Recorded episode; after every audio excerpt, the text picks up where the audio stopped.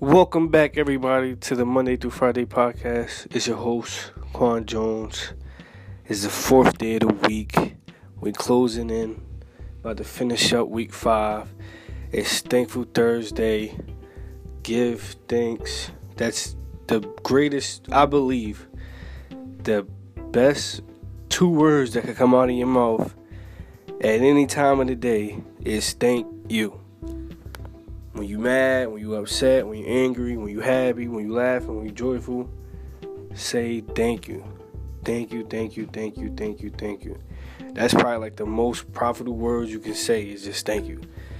When you don't have nothing good to say at all, just say thank you.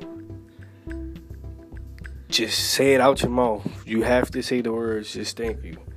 You become a place of gratitude you say thank you.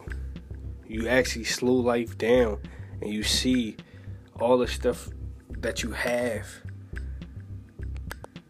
when you say thank you. You look how much you have in life, how good your life is actually, just by stopping and saying thank you. I guarantee you, if you say thank you at least a hundred times a day, just watch like it's called serendipity. It's just like when good things just happen out of nowhere, like a chain of good luck. Basically, that's serendipity. Just keep saying thank you, thank you, thank you, thank you. I got this. Thank you. I got that.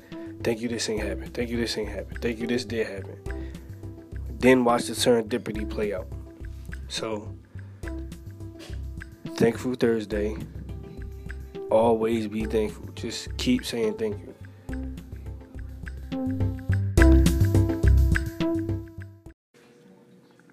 Real quick, real quick. On Thursdays and Tuesdays, it's Thankful Tuesday and Thankful Thursday. But on Thursday, I want to start a new game. Since as adults, we seem to don't play games anymore. Like once we get past like 15, 16, we call ourselves, you know what I mean, grown, and we don't got time for games no more. Like games are for kids. But we're starting a new game on Thursdays. Collect your thank yous. You go out, you set a number, and then you go out and achieve that number. Such as, I'll wake up, I'll start my day, and I'll start off with 10 thank yous. Like, yo, I'm gonna go out and I'm gonna go get 10 thank yous. How do you collect thank yous? You help people, you give out compliments you do good things like you hold doors. If you hold a door for somebody, they usually say thank you. If you in line and you let somebody get in front of you, they'll say thank you. If you sitting on the bus and you see a lady coming, you get up. Most likely she'll say thank you. You're not always gonna get a thank you, but still do the things that deserve a thank you, and just go collect thank yous. So you're generally helping ten people and you already know if you help somebody, the blessing comes back tenfold. So just do the math.